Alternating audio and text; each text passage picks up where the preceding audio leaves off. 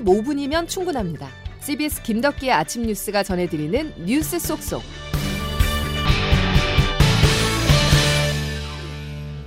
여러분 안녕하십니까? 7월 6일 김덕기 아침 뉴스입니다. 여론전 이 단어 잘 기억해 주시기 바랍니다. 일본 정부도 우리 정부도 그리고 정치권까지 모두 총력 여론전에 들어갔습니다. 지금부터 하나씩 짚어볼 텐데요.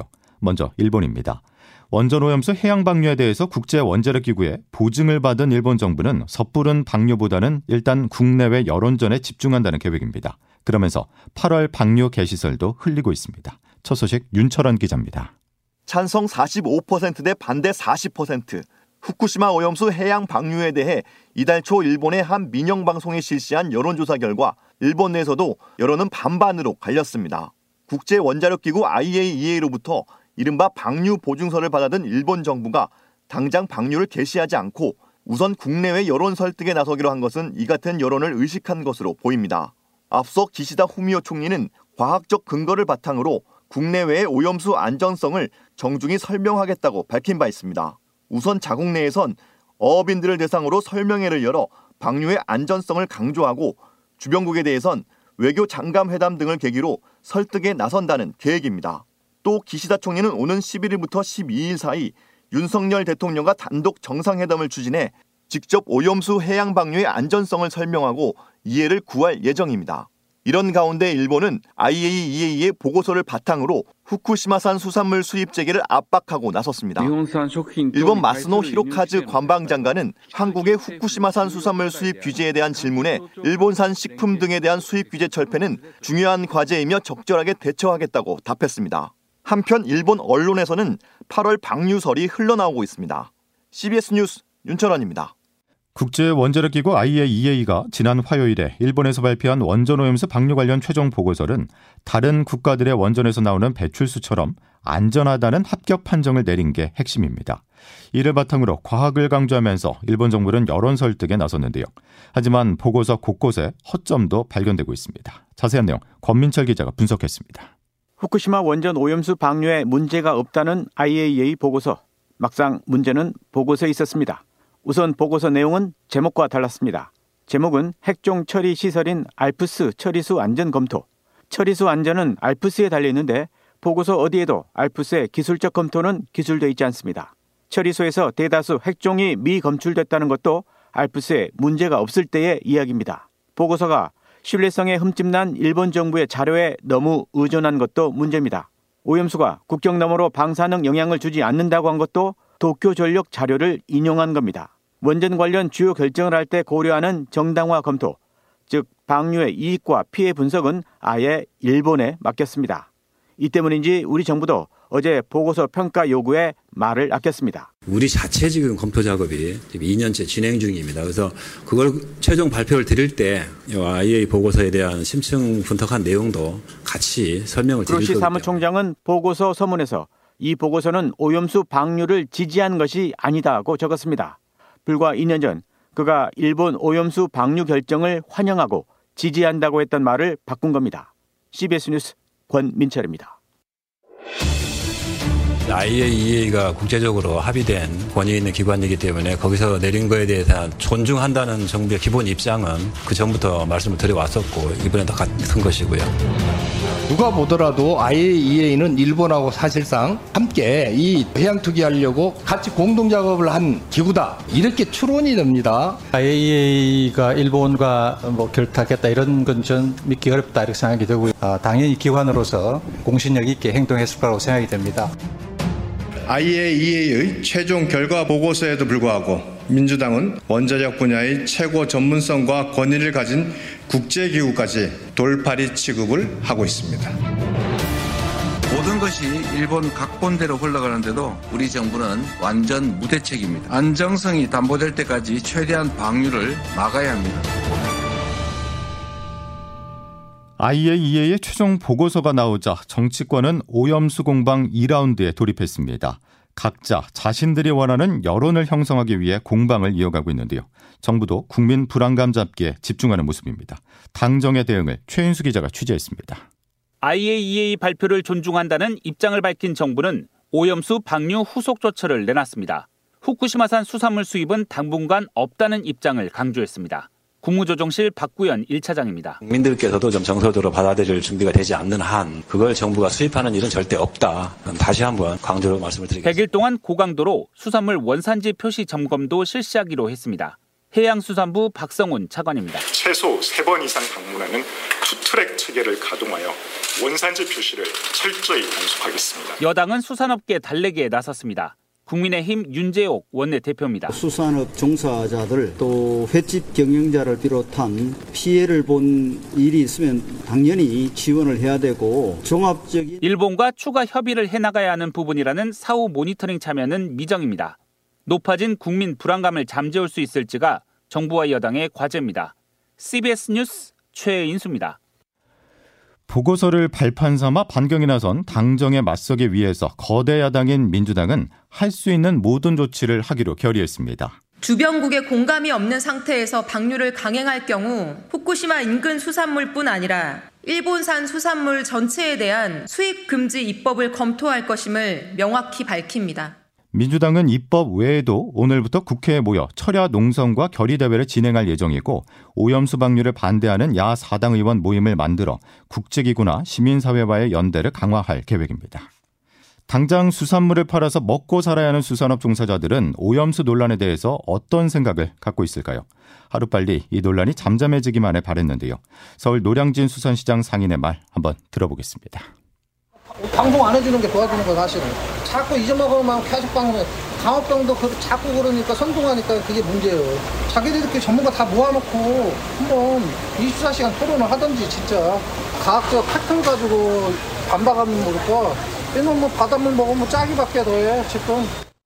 야권에서는 유리한 여론 지형을 만들기 위한 시도라고 주장을 했지만 TV 수신료 분리 징수를 막지는 못했습니다. 방송통신위원회는 어제 전체 회의를 열고 KBS 수신료를 전기요금에서 분리해 징수하는 내용의 방송법 시행령 개정안을 의결했는데요.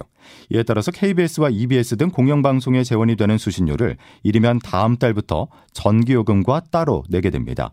KBS는 입장문을 통해 공영방송 제도 개선 논의를 위해서 충분한 숙고와 토론의 시간이 필요하다고 밝혔습니다.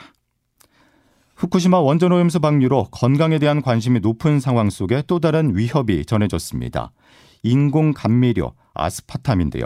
WHO가 발암 가능 물질로 지정 예정인 이 아스파탐이 제로 코로나나 과자뿐만 아니라 김치에까지 사용된 것으로 드러났습니다. 조태임 기자가 보도합니다. 최근 제로 칼로리 음료 열풍 속 인공 감미료 아스파탐이 세계 보건기구 산하 국제 암 연구소에 의해 발암 가능 물질로 분류될 것이란 사실이 알려졌습니다. 이에 소비자는 물론이고 식품업계도 혼란을 겪고 있습니다. 아스파탐은 설탕의 200배 단맛을 낸다고 알려진 인공 감미료입니다. 흔히 알려진 제로 칼로리 음료 외에 주요 막걸리 업체의 일부 제품에도 아스파탐이 사용되고 있습니다. 이외에 항생제 시럽이나 추정 등 일부 약과 과자 등에도 아스파탐이 함유돼 있다는 사실이 알려지면서 아이를 키우는 부모들의 걱정도 커지고 있는 상황입니다. 단맛이 강한 간식류 외에도 중국산 수입 김치의 약 85%에도 아스파탐이 원재료로 들어간 것이 파악되면서 안 들어간 음식을 찾기 어렵다는 푸념도 나옵니다. 이 같은 불안감의 유통식품업체들은 우리 제품엔 안 들어간다고 선제적으로 알리는가 하면 아스파탐을 사용하고 있는 업체들은 대체 원료 찾기에 들어갔습니다. 식품의약품안전처는 과도한 불안을 자제시키기 위해 국민의 섭취 수준이 일일 섭취 허용량 대비 0.12%로 과학적으로 크게 염려할 단계는 아니라고 밝히고 있습니다. CBS 뉴스 조태임입니다. 식약처는 국제암연구소가 아스파탐을 발암 가능 물질로 최종 분류하면 국민 섭취량 등을 조사하는 위해성 평가를 해 안전관리 방안을 마련한다는 계획입니다. 식약처 관계자는 국제암연구소가 어떤 근거로 발암 물질로 지정했는지 따져봐야 한다고 설명했습니다. 다만 앞서 발암 물질로 분류된 소시지, 햄 등에 대해서도 식약처가 검사를 벌였지만 국내 기준 큰 영향이 없었던 만큼 아스파탐 사용이 바로 금지되지는 않을 것이라는 전망입니다. 올 4월 인천 검단 신도시 아파트 신축 공사 현장에서 발생한 주차장 붕괴 사고는 인재였습니다. 설계부터 감리, 시공까지 부실 투성이었는데요. GS건설은 1,600세대를 모두 허물고 다시 짓겠다고 밝혔습니다. 보도에 양승진 기자입니다. 설계부터 잘못됐다. 정부 조사단이 내린 결론입니다. 사고 현장은 기둥의 천장을 떠받치는 무량판 구조로 설계됐는데 이 무게를 버티는 데 필요한 보강철근 설계가 절반 가까이 누락됐습니다. 기둥 32건 모두에 보강 철근이 들어갔어야 했지만 설계와 시공 과정을 합쳐 최소 19곳 60%의 보강 철근을 빠뜨렸습니다. 콘크리트 강도도 설계 기준보다 30%가량 낮았고 지하 주차장 위로 적용 공사를 하며 쌓은 토사도 양을 초과한 것으로 확인됐습니다. 설계와 감리, 시공, 그리고 도면을 승인하고 문제점을 찾아야 할 발주처까지 모두 제 역할을 하지 않은 겁니다. 발주처인 LH는 책임을 통감한다는 입장을 냈습니다. 시공사인 GS건설은 해당 아파트 단지 전체를 재시공하고 입주 지연에 따른 모든 보상을 하겠다고 밝혔습니다.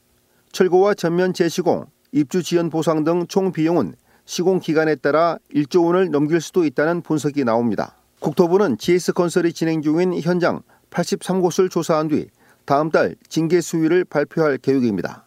CBS 뉴스 양순일입니다. 이르면 오는 9월부터 법인차를 단번에 알아볼 수 있도록 연두색의 전용 번호판을 부착합니다.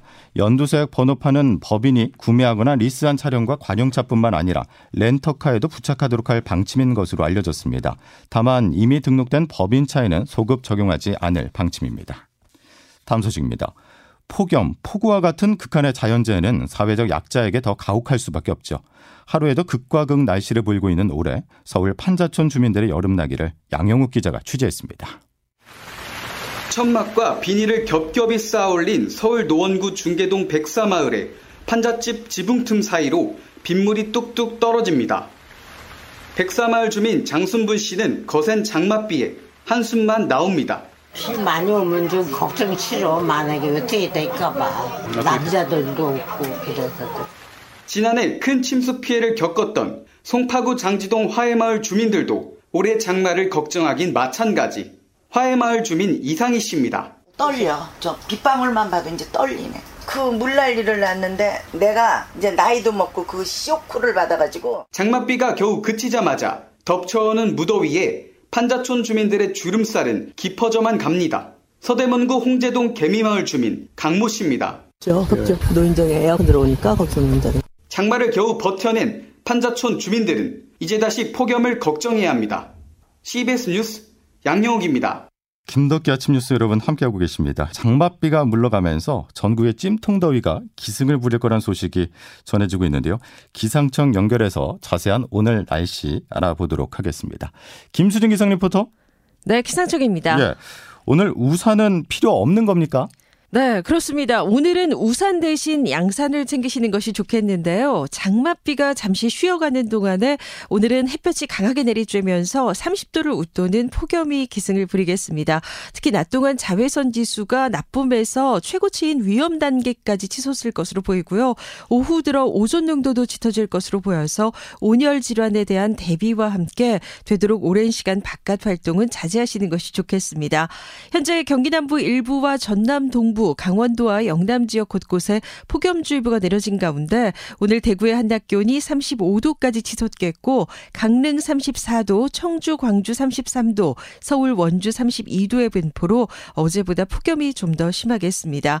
그리고 현재 강원 영동과 경북 동해안으로는 강풍주의보가 발효 중인 가운데 오늘도 순간 풍속 초속 20m 이상의 매우 강한 바람이 불어닥치겠고요. 제주 해안으로는 너울성 물결이 강하게 일 것으로 보여서 시설 시설물 관리와 안전사고에도 각별히 유의하시기 바랍니다. 한편 내일과 모레 사이에는 다시 정체전선이 영향을 주면서 충청 이남 지역을 중심으로 또 한 번 강하면서도 많은 장맛비가 내릴 것으로 보이고요. 다음 주에는 대기 불안정으로 인한 소나기 소식이 잦을 것으로 보여서 계속 기상 정보를 참고하시는 것이 좋겠습니다. 지금까지 날씨였습니다. 자, 목요일 김덕기 아침 뉴스는 여기까지입니다. 내일 다시 뵙죠. 고맙습니다.